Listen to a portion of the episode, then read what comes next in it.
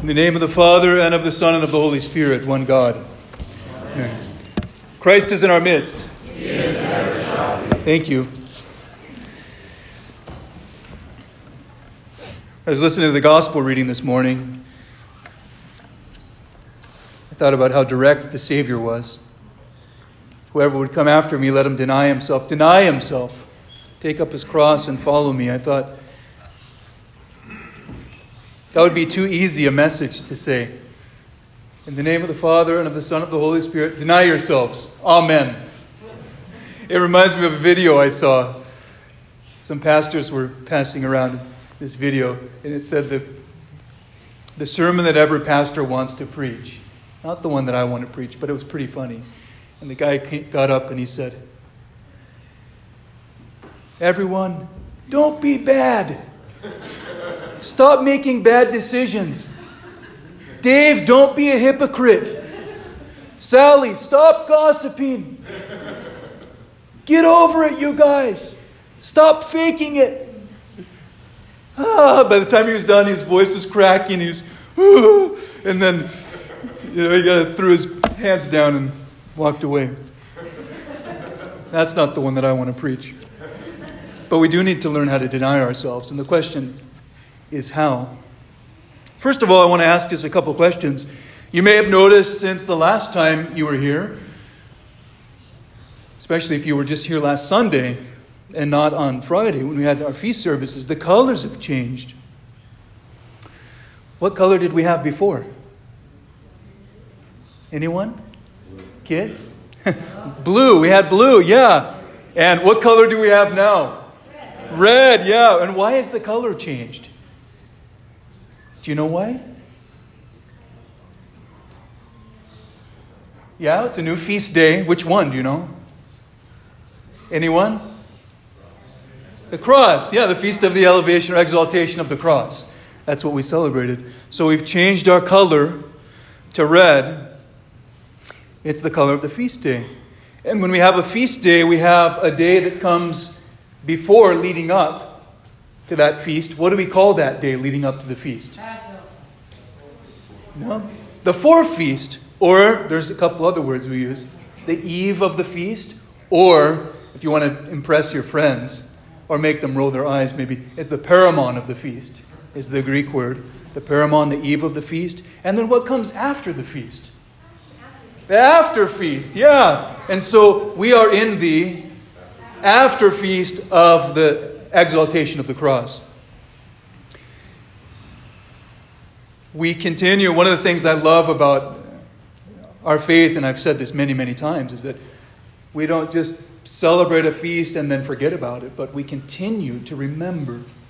We continue to remember and celebrate during a season called the After Feast. And then we have the final day, it's called the Leave Taking, or Apodosis, where we transition into the next season. Either getting ready for the next feast or transitioning into the next season. So, anyway, when reflecting on today's readings and the season that we're in, the after feast of the exaltation of the precious and life-giving cross, I wanted to, for some reason, talk about something specific came to mind. The crucifixion of the mind. And that sounds kind of theoretical. And it is, if it's disconnected from real life, this idea of the crucifixion of the mind. And so two people came to mind. So I, I wanted to call this homily the crucifixion of the mind, the example of two persons. The first one, a little boy born in eighteen ninety-six. He was spiritually inclined, prayerful, artsy, creative. Eventually, he departed from the faith of his childhood. He was raised Orthodox in order to explore the Indian mystery religions. He felt limited by the idea of a personal God, and he explored religions based on an impersonal absolute. He was concerned that the Christian emphasis on personal love was necessarily finite. He became an artist, eventually living in Paris, struggling to express purity through art and find meaning through assent to this non-existent, I would say, impersonal absolute. He was unsuccessful. And little by little it dawned on him that pure intellection, pure thought as an activity of the brain only, could not advance one far in the search for reality. An impersonal absolute, the search for an ethereal kind of sense of reality, leaves a person left in loneliness. And then suddenly he remembered Christ's injunction to love God with all thy heart and with all thy mind. And this unexpected insight was extraordinary. As earlier, the earlier time when he had the Easter, Eastern vision of the impersonal being that had beguiled him into dismissing the gospel. Only that earlier moment had struck as kind of a dark clash of thunder, but now the revelation from God illuminated like lightning, like lightning, intellection without love was not enough. And actual knowledge could only come through community of being, which meant love, community of being. And so Christ conquered him. His teaching appealed to his mind with different undertones, acquired other dimensions. Prayer to the personal God restored his heart, removed him from his loneliness, directed first and foremost now to Christ. This one went on to study theology, but found the study of it to be unfulfilling. So he left Paris for Mount Athos, and he became a monk, eventually the student of one whom we might call a practical theologian, Saint Silouan of Mount Athos. And this young man became the disciple of Saint Silouan, later living for years in isolation and prayer before leaving Mount Athos to write the bi- biography of his elder, and then spending his latter days founding a monastery in Essex, England. Do you know who he is? Elder Sophrony. You're tempted to call him Saint Sophrony, aren't you? Me too. Me too. We actually have some parishioners who are there at his monastery right now, and someone who just returned as well from visiting his monastery.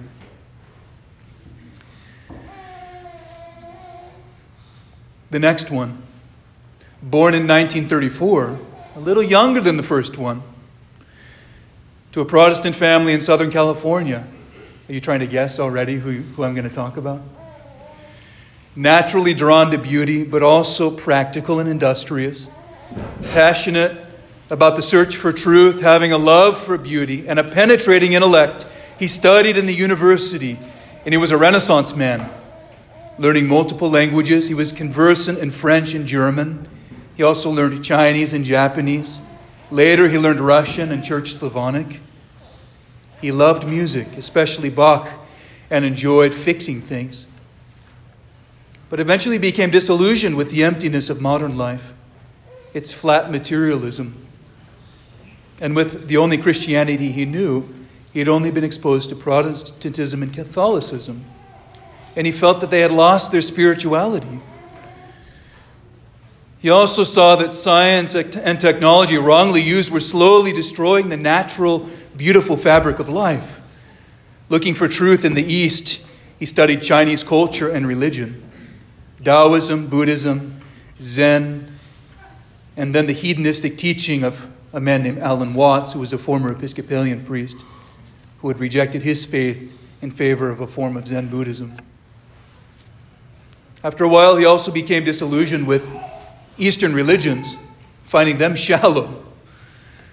So he came close to atheism, sensuality, and actual rebellion against God. He also came close to a total skepticism, this terrible state of the human mind, doubting all, drawing nearer and nearer to total madness and self-destruction. But a miracle occurred.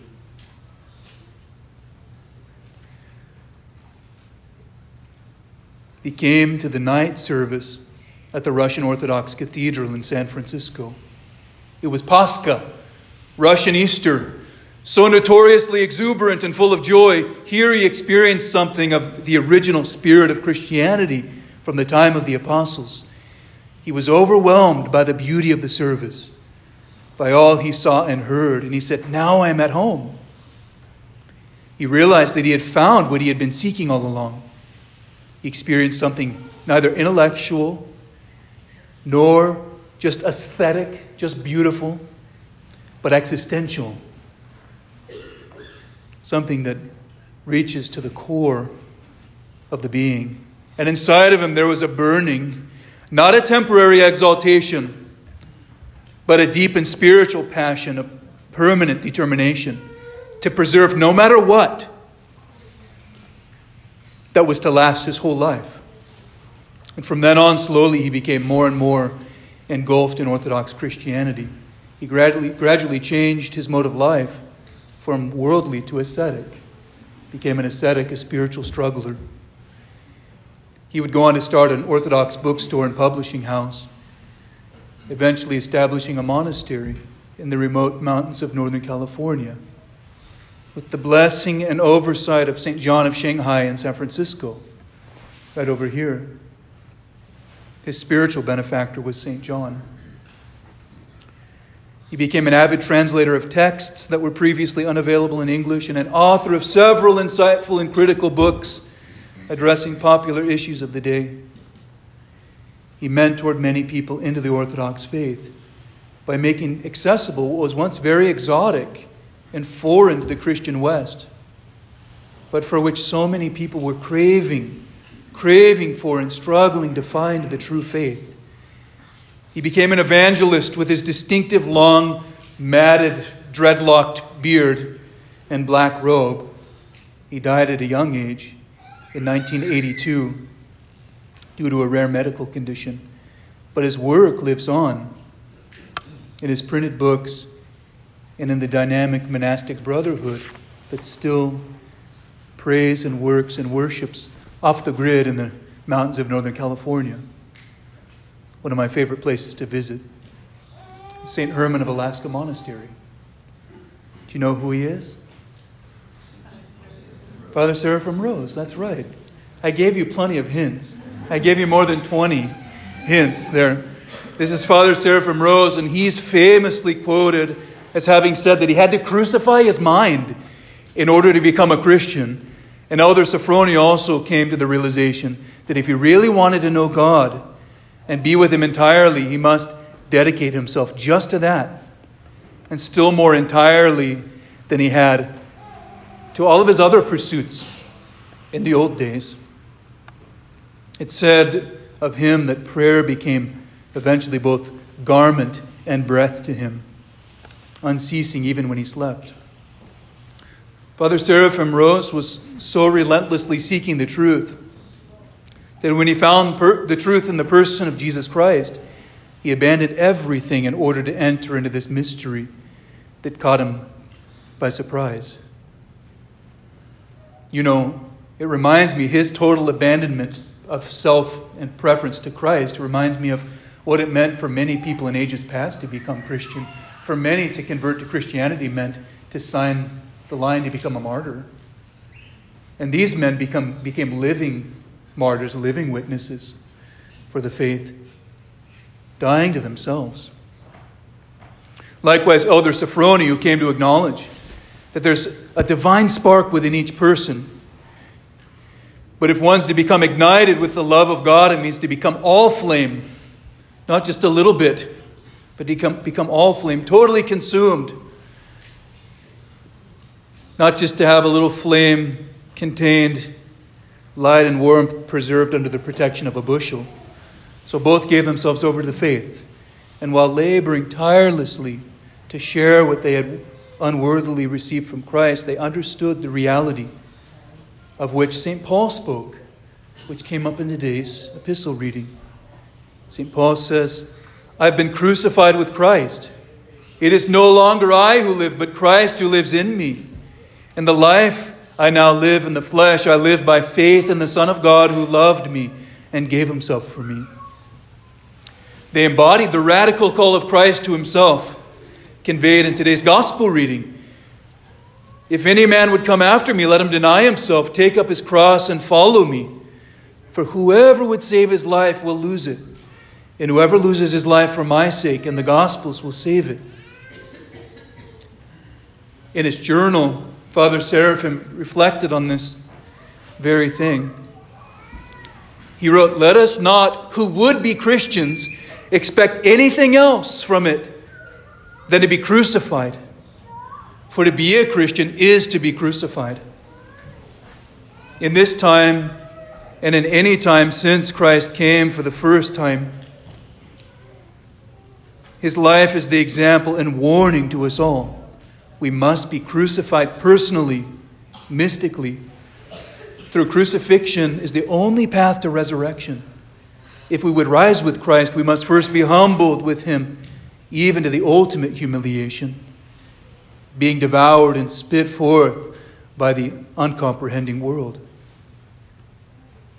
And we must be crucified outwardly, in the eyes of the world, for Christ's kingdom is not of this world, and the world cannot bear it.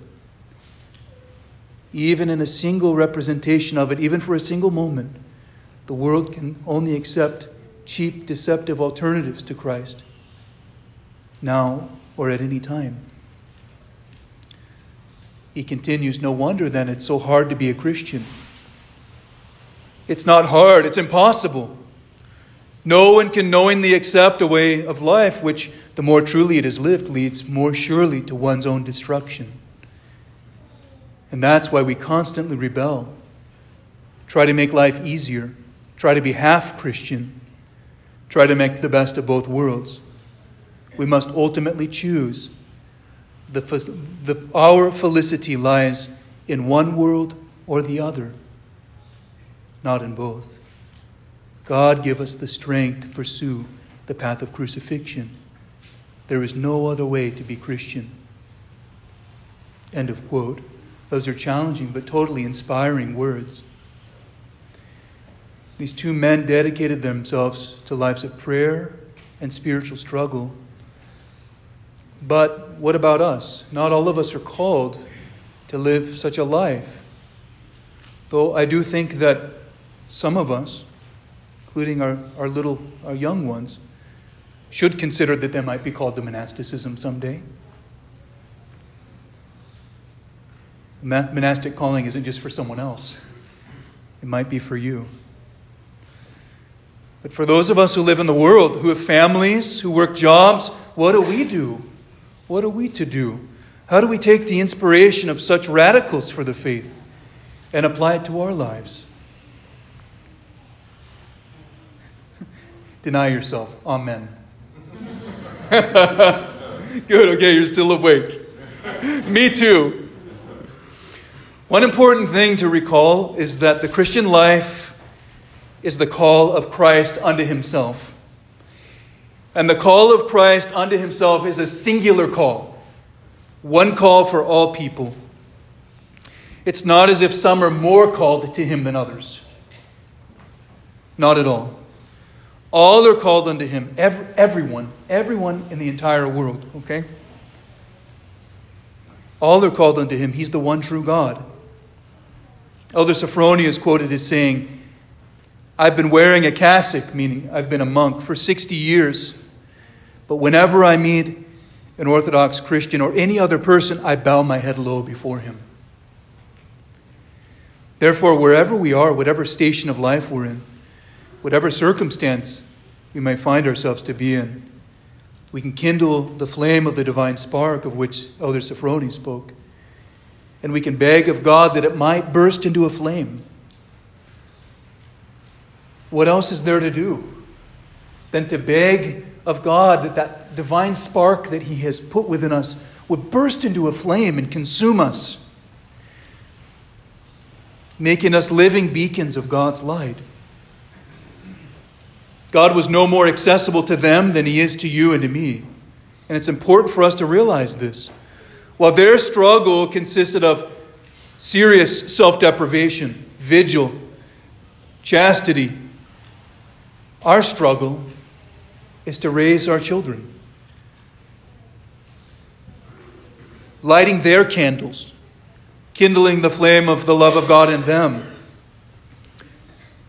Our struggle is to go to work. That's part of your ascetical struggle. To go to work, to be in the world but not of it. Constantly struggling, painstakingly struggling to understand how to accomplish the will of God in the midst of the daily grind.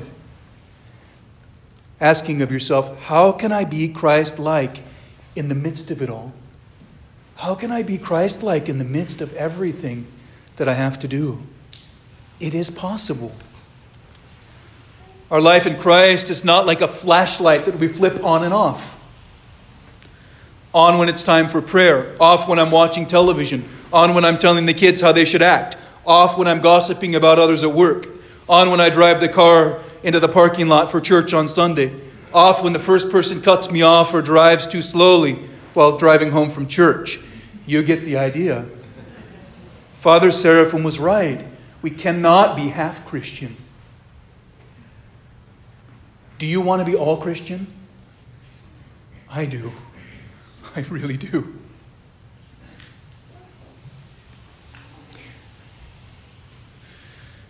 Do you want to be all flame, burning with real, authentic love? I do. If not, then why not? You have to ask yourself this question. But if you do, then it's worth sacrificing everything for. It's worth dying to yourself in order to live in Christ. It's worth opposing every personal preference in order to be totally consumed with the love of God. I'm not saying you have to get rid of everything you like, but I'm saying it's worth getting rid of everything you like. Honestly, it's better than anything. So with their inspiration, we make changes, sometimes little, sometimes massive. No matter what they are, we must do it as those placing their hands on the plow and never looking back. And as we're contemplating the meaning of the cross in our lives and the calling of Christ for each of us unto himself, we ask for the intercession of these ones who have gone before us. Might they serve as examples and inspirations of dying to self and becoming truly alive in Him. They, they have beautiful books that they've written. I highly recommend the book called Father Seraphim Rose, His Life and Works. It's huge. It's like a thousand pages. But it, it's worth your time. It's really good. And Elder Sophrony has a multitude of books.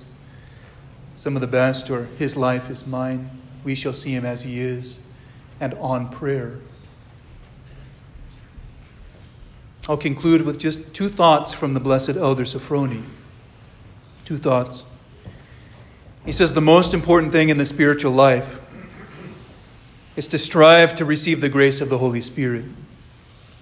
It changes our lives, above all inwardly, not just outwardly.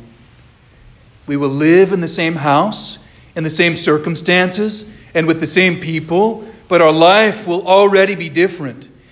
But this is possible only under certain conditions, if we find time to pray fervently with tears in our eyes from the morning to ask for God's blessing, that a prayerful attitude may define our entire day.